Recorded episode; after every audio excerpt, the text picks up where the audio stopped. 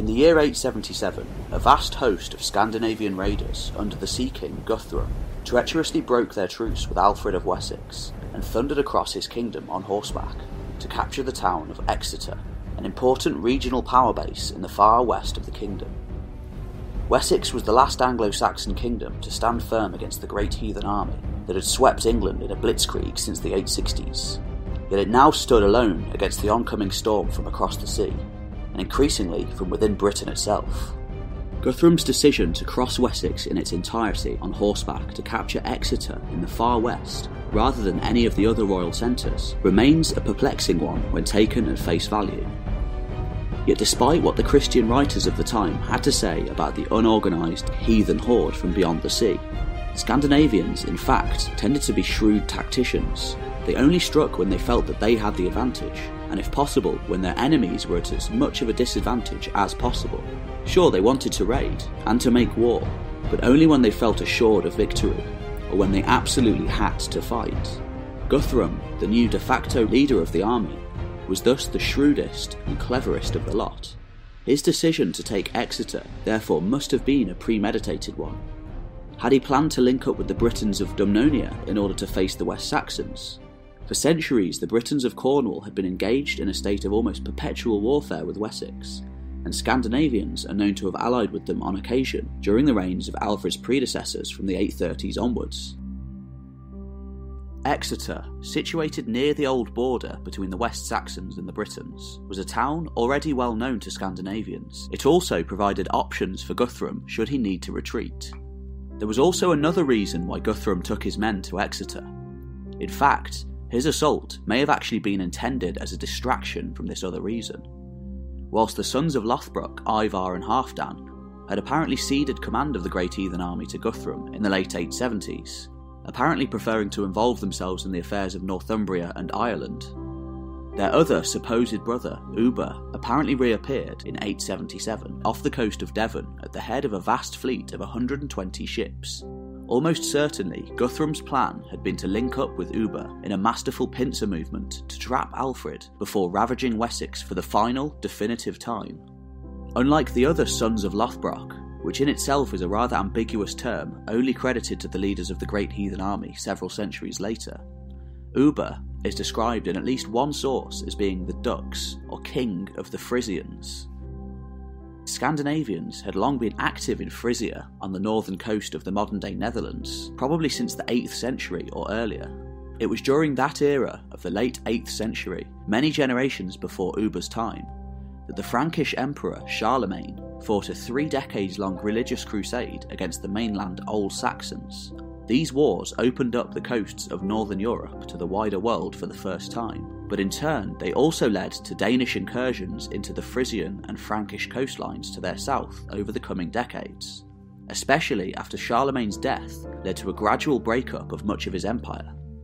Frisia itself shared a similar cultural and linguistic past with the inhabitants of Scandinavia, both were societies traditionally rooted in the ancient Germanic past. Like the inhabitants of Old Saxony, Frisians had long held on to this culture whilst their cousins, the Franks, headed south to carve up the province of Gaul after the fall of the Western Roman Empire. After converting to Christianity, and to a certain extent beginning to see themselves as the inheritors of at least a part of Rome's imperial legacy, the Franks then took it upon themselves to campaign northwards against their cousins, forcibly converting them to Christianity if needs be. Frisia was the first on the Frankish agenda, being gradually invaded during the 7th and 8th centuries, and subsequently brought under relative imperial control a century or so before Old Saxony. When the empire began to fracture into various regional states after the death of Charlemagne, Frisia again became a wild frontier, a melting pot of different cultures and ideas, with very little centralised control to speak of. In fact, it was just the sort of instability that Scandinavians had already capitalised upon on coastlines from the Black Sea to the Scottish Isles. At first they raided, but before long, settlements began to be founded on the marshy islands and inlets of the coast. Eventually, Frisia became a safe haven and breeding ground for pirates and Vikings for a century or more to come. In 841, the Frankish king Lothar I is recorded as having granted the large island of Walcheren on the Frisian coast to a certain Danish king named Harold. This was probably intended to be a similar defensive arrangement, as was later concluded rather more successfully with Rollo, the founder of Normandy. If the Frankish king had hoped this grant of land might protect his borders from similar raiders, however, he seems to have been woefully wrong. In 851, one of the Frankish chronicles records that Danish Vikings devastated Frisia. They appear to have remained there too. Whilst the Anglo Saxon chronicle calls the Viking army Miklheer, Great Army, the Latin Historia de Sancto Cuthberto instead uses the term Scaldingi, possibly meaning people from the river Scheldt, the same river that the Isle of Walcheren lies at the mouth of. In 855, a force of Danes and Frisians are recorded to have made landfall on the Isle of Sheppey off the coast of Kent, long a staging post and winter camp for opportunistic sea raiders. Ubba, who is usually associated with Ivar the Boneless in contemporary sources, is also sometimes called King of the Frisians, so there remains the possibility that he had some kind of association with the settlers at Walcheren. If indeed Ubba's troops were drawn from the Frisian settlement started by Harold over two decades earlier, many of his warriors, possibly even the king himself, would have been born in Frisia. The considerable time that members of the Great Army appear to have spent in Ireland and the continent suggests that these men were well accustomed to Christian society, which in turn may partly explain their achievements in England. A similar situation as to that in Frisia had also become the case in various other lands as far afield as the Scottish Isles, Ireland, Eastern Europe, and even to a certain extent the northern shores of Francia. By the time of the Great Heathen Army in 865, exploratory raids had already been conducted into the Anglo Saxon kingdoms on a number of occasions, yet they were usually fought off by local armies with a few pitched battles being recorded in the Anglo Saxon Chronicle prior to the coming of the Great Heathen Army in the 860s. Yet rather than give up, something extraordinary seems to have happened amongst the various warlords of Europe. In the 860s, after over 70 years of raiding, warriors from all over the Viking world came together under a vast coalition to take on the Anglo Saxon kingdoms once and for all. Britain was a land long known to Vikings from the experiences of at least three successive generations, the possibility even remains that Ivar, a leader often associated with the Norse settlement in Ireland even prior to the coming of the Great Heathen Army, may have actually been born there. Similarly, the possibility remains that Ubba had been born in Frisia, a descendant of those first settlers a generation earlier. A multi ethnic force, the Great Heathen Army probably included Vikings already active in Britain and Ireland, as well as men directly from Scandinavia and the continent. Whilst Ivar is often regarded as the overall commander of the expedition, Ubba is often placed as the commander who remained with the fleet. After making landfall in East Anglia in 865, Ivar and Halfdan rode north overland to ravage York, living off the land as they went. Ubba, meanwhile, assuming the role of a pirate admiral, is thought to have trailed along the coast with the fleet to meet up with his brothers at York. Whilst there, he probably participated in the subjugation of Northumbria Later, in 869, he is associated with the martyrdom of King Edmund after the conquest of East Anglia. After this point, however, Ubba drops off the radar for close to a decade. In the meantime, Ivar, it seems, went back to Ireland, where he may have seamlessly dropped back into the Irish chronicles to reappear as Imar, the founder of the Uí Imre dynasty, an immensely powerful Norse-Gael mafia-esque clan that would go on to fight a centuries long struggle against the descendants of Alfred for supremacy of Britain.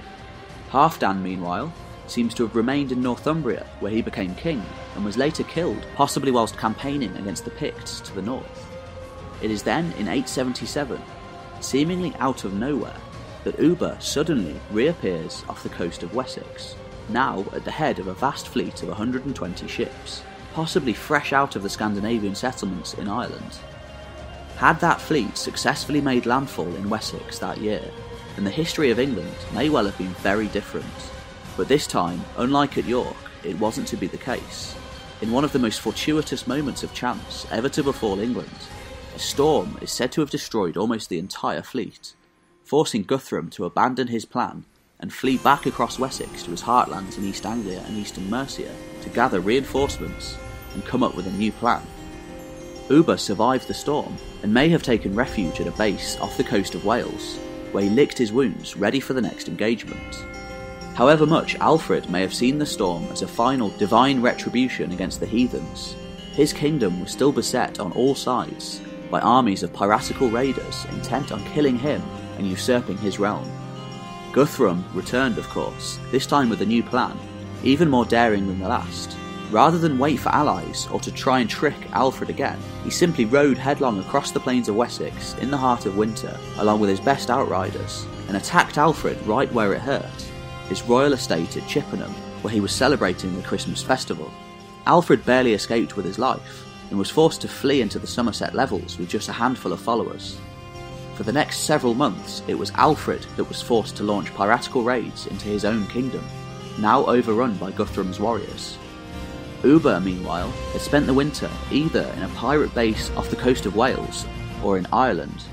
After hearing of Guthrum's success, however, he returned to Wessex to take part in the carving up of the kingdom, this time with only 23 ships. They made landfall somewhere in northern Devon, near a fortress called Arx Cynuit. It was a location which may have been intended to corner Alfred in a pincer movement after his withdrawal to the wetlands of Somerset.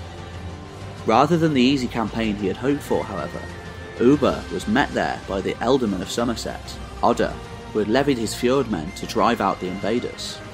It was there, at the Battle of Cynwit in 878, that Ubba, the last surviving son of Lothbrok, was struck down in battle.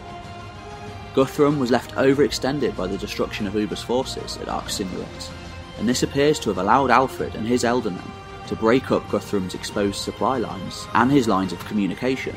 Alfred then gathered as many of the fyrdmen of Somerset, Wiltshire, and Hampshire as he could, the only counties left to have any sort of semblance of West Saxon government, and he threw his cards on the table for one definitive battle that would decide the fate of Wessex once and for all. A great battle was fought at Edington in 878, and after Guthrum's crushing defeat, he was forced to accept Alfred's terms for peace. The Viking king was baptised as a Christian and led the remainder of his forces into East Anglia, where they dispersed and settled. Guthrum kept peace with the West Saxons and ruled as a Christian king for more than a decade until his death in 890. The possibility remains that at least some of the warriors who had settled in East Anglia had in fact been born in Frisia.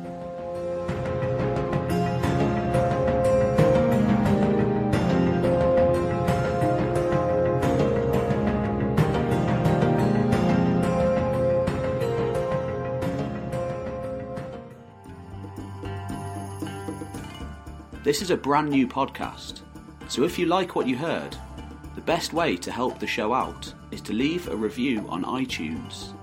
This is the best way for new podcasts to grow and for people to find the show. You can also find tons more historical material over on the History Time social media links. We're on YouTube, Facebook, Instagram, and Twitter. If you really like what you heard and want to help me to keep making new podcasts, videos, and articles, then the best way to help is to become a patron at www.patreon.com forward slash historytime UK. For as little as a dollar a month, you'll help me to keep making material, get sneak previews of what I'm working on, and gain the opportunity to vote on upcoming videos and podcasts. I'm Pete Kelly, and you've been listening to History Time. See you on the next one.